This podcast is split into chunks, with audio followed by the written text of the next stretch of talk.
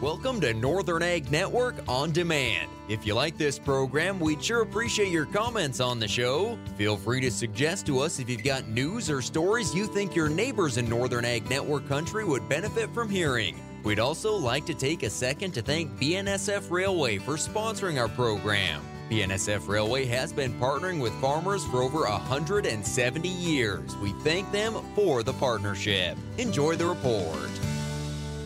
Good afternoon, everyone. Mandy Schwab here from the Northern Ag Network with today's noon market report. Several U.S. senators from right here in the Northern Ag Territory have reintroduced a bipartisan bill to suspend Brazilian beef imports to the United States until experts can conduct a systematic review of the commodity's impact on food safety and animal health. Montana's lone Democrat Jon Tester and South Dakota Senator Mike Rounds originally introduced the bill in 2021 following repeated issues with delayed reporting of the BSE or mad cow disease in Brazilian beef. Tester and Rounds bill would ensure that Brazilian beef is safe to eat before it's brought back into the U.S. markets by imposing a moratorium on Brazilian beef until a group of food safety, animal health, and trade experts has made a recommendation regarding its import status. The legislation is supported by several cattle organizations, including the U.S. Cattlemen's Association, National Cattlemen's Beef Association, and R-CALF USA.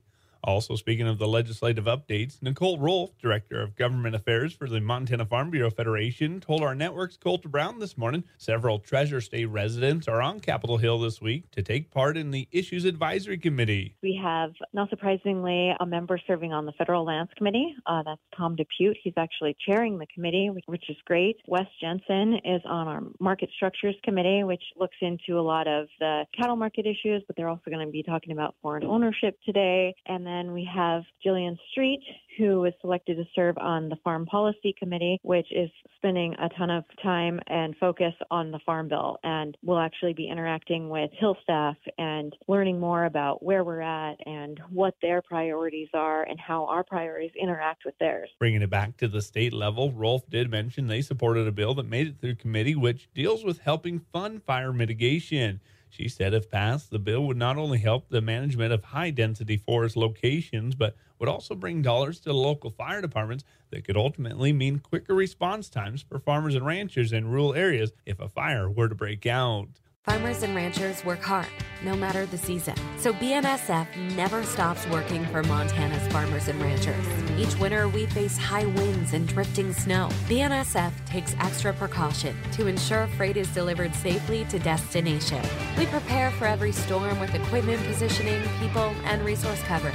A heartfelt thank you to our crews who work tirelessly and relentlessly to move Montana's high quality products, no matter the season. This is BNSF.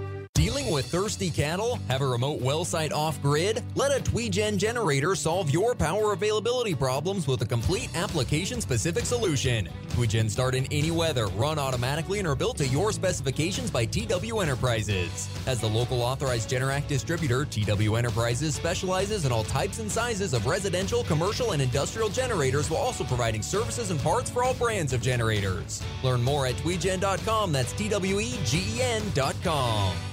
While the USDA has boasted efforts to help farmers and livestock producers improve their resiliency to climate change, the department could do more to reduce the financial exposure of the federal government, according to the Government Accountability Office. The GAO, a nonpartisan congressional watchdog, on Thursday released an 87 page report detailing 13 recommendations to the USDA to improve the climate resiliency for farmers and ranchers, including suggestions to add more conservation requirements for crop insurance and commodity programs, while also placing more requirements on farmers and ranchers to receive federal support. GAO pointed out the fiscal exposure of the federal government that includes premium subsidies of $8.6 billion in 2021 as well as disaster costs, in which Congress appropriated $15 billion in aid to farmers for natural disasters from 2018 to 2021. The GAO cited the agency has recommended the federal government invest more in climate resiliency efforts to help limit its financial exposure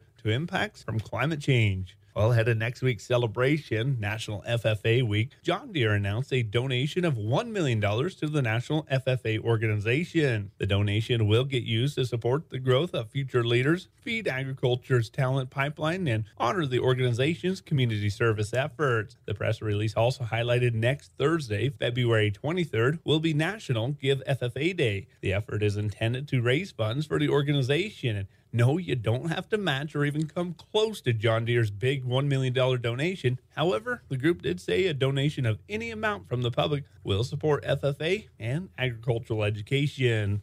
The cattle complex today we were able to come away with some higher prices for the futures board after the cash cattle markets provided a little bit of support. We are seeing some of those live deals on the hoof coming in about a dollar stronger than last week, right at 161, while some of the dress deals about $2 better at 257. Now, certainly not enough to establish any official trends yet, but by the end of the day, we'll be certain to say something. However, when we turn to the futures board, the feeder cattle markets were pretty well on a steady to softer trend towards the deferred contracts. However, their nearby March contract had a little bit more support as the corn markets were only up 4 cents this morning. For the March feeders, they added 50 cents on the board today at 186.72. April closer to steady at 190.67. Better prices found though on the live cattle futures with April up 65 cents at 164.72. June up nearly 50 cents as well at 160.20. When turn to a local auction look, well, we saw Billings Livestock having a decent test of coal counts through their ring yesterday. Actually, you could maybe even say that the prices were enough to send people scrambling. And to reference that, just head over to Billings Livestock's Facebook page. Nonetheless, look at some of the prices. We did see some of those low dressing return to feed mamas coming in 50 to 64 cents while some of the open stock cows under two years old, 81 to 117 a hundredweight. Switch it over to the sheep side of the sales, and we did see a little bit softer prices on some of the feeder lambs through St. Onge yesterday. 80 to 90 pound lambs coming in 151 to 167, while some of the older mamas, four to six year old spring lambing ewes, 140 to 185. Tired of trying to mother a cow and a calf with just a post and a rope? This is Shane from Western Ranch Supply, and we want to make it easier on you and your cows with the maternity pen by 2W. These pins are durable, provide flexibility, can be customized to fit your setup, and we can deliver a maternity pen to your ranch. Serving the big country, Western The grain complex saw back and forth trade today as none of the outside markets really influenced them. For the KC winter wheat, they led the way higher with their nearby March contract, adding six, climbing back above that $9 mark at 904 and a half. Make KC winter wheat also up six on this Friday at 893 and a quarter. Steadier trends on the spring wheat with the nearby March giving away just a half cent, right at 929 and a half. May down a half cent as well at 923 and a quarter. Run over look at your row crop, similar story told there with steady to slightly softer trends found. March corn just half cent off at 676 and a half. May corn up a penny at 676. With your noon market report from the Northern Ag Network, I'm Mandy Schwab.